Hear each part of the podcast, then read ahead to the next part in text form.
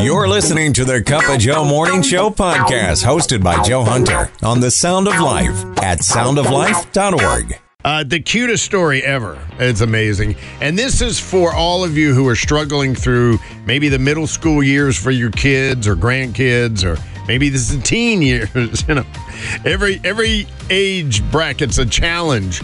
Well, one of these days they're going to be adults, and all of that praying and all of that loving is going to pay off. And my youngest is well in his twenties. and he decided to come over one day this past week. He wanted to come and make dinner and bring it over to my wife and I.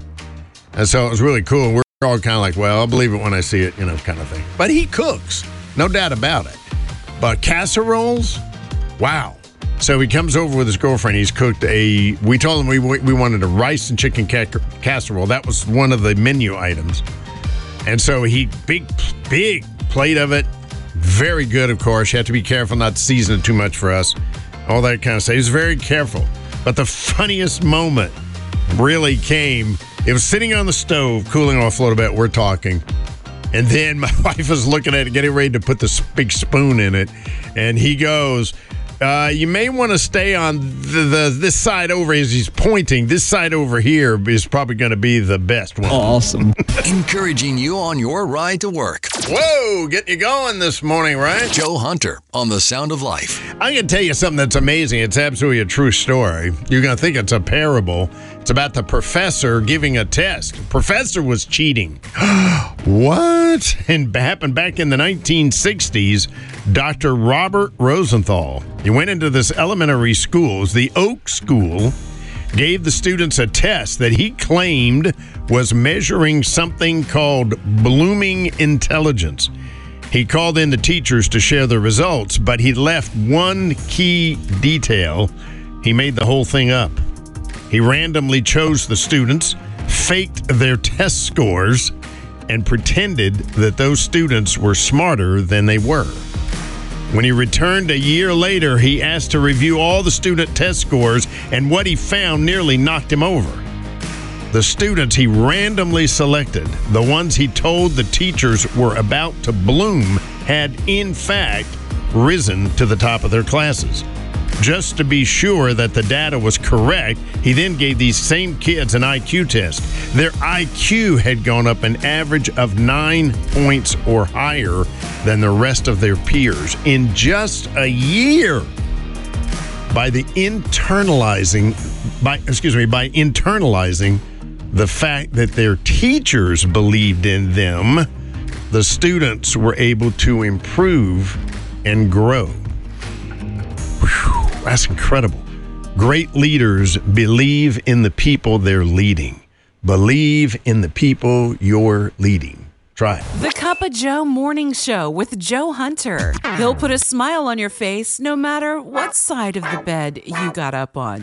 Love the the uh, places that share stories. And this is a grandma, Sharon. She's talking about her eight year old granddaughter. And I get a lot of this. This is really cool. Eight year old granddaughter set up a stand on her street corner to have a quote art sale from her drawings and painted rocks.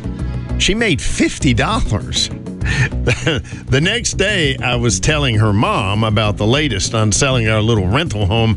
You know, the inspections on the plumbing, the mold, the roof, all the stuff that goes into that. This sweet little eight year old leaned into her mama and whispered that she wanted to give grandma $5 to help with the house repairs. And grandma's like, see, she gets it. Helping friends and family in their time of need is exactly what we need more of in this world, and you're bringing more of it in this world because you're exactly like that. And our fall fundraiser just proved it. The Cup of Joe Morning Show with Joe Hunter. He is that morning person. Well, here we are back when Ronald Reagan was running for president. The Meet the Press top journalists all sitting around the table. I saw it with my own eyes talking about different topics that were going to be hot issues. How about abortion? Nah, that's all. That's legal. That's all settled. We're done. That's old. Boy, they couldn't have been more wrong about that, could they? It's more of a topic than ever, and it's very divisive. But I bring in Mr. Scott Klusendorf. He's been in the area uh, speaking at pro life banquets and such. And this time of the year, we have walks for life. You know, pregnancy support centers just doing an unbelievable, fabulous job. They have about one and a half employees and 40 volunteers. God bless you guys. He is the president of Life Training Institute, author of a couple of book or a book called The Case for Life. And that's what I wanted to just, just take a minute, Scott, is and explain the situation and it may settle it in your spirit, in your heart, because you may be torn between which way do I go with this issue, Scott? And there's a reason why this debate is so divisive right now. And all of us need to be aware that the abortion debate is not about a surgical procedure. It's not about choice and who decides. It's not about trusting women. It's not about forcing one's morality. It's about one question that is dividing our nation right now. And this question is why you see states like Illinois, New York, Connecticut, and Vermont running away from any protection for unborn children, and states like Georgia, Ohio, Missouri, and other states passing laws to protect them. Here's the question we are divided over Who counts as one of us? And every one of us, Jim, have to know how to step up and make the case that the unborn count as one of us. And we're following the command of Scripture, 1 Peter 3:15, to always be ready to give an answer for the hope that lies within us. We're to do that graciously but persuasively. Your morning dose of encouragement. The Cup of Joe Morning Show on the Sound of Life. Forgive me if I come across like I'm teaching or something, but I just found this out, and this is really cool, and it illustrates uh, the fact that Jesus was be- very specific and targeted in the things that he did and the, and and that he said, and sometimes what it's recorded that he did to us doesn't really make any sense. Like when he spit on the ground, when the Pharisees, who were pretty much watching everything that he did, about the blind man. He was a blind man, and you know he you remember that part about that spitting on the ground is like, what was that all about? Well, I'm going to tell you what that was all about. First of all, you need to understand that you find out in the text, it's in uh, the Bible, in the Gospel of John, in chapter 9.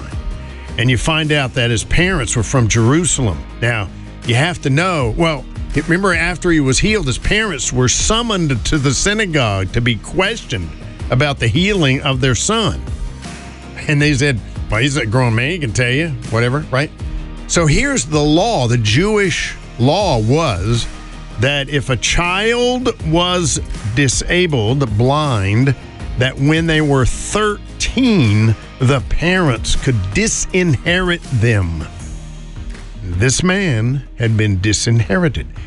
That explains why they were questioned right? He's then they said, well, he's of legal age; he can answer for himself. Explains all that. See, and I always thought that does seem a little funny, doesn't it? And here, so here's the Pharisees watching him, and uh, so you should know that this blind man, it, and that's one of the reasons Jesus healed a lot of blind people, and that's the reason it's still important today because there's a lot of residual thoughts about that, right? Who sinned, right? That's what the Pharisees asked Jesus.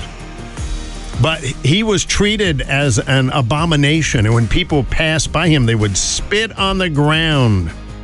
And when Jesus approached the blind man, he asked the question who had sinned. He, also spit on the ground. That act of spitting on the ground had deep meaning. He was showing the blind man that the sounds of saliva that he had heard all his life would end up being the key to healing his emotional and, above all, physical health.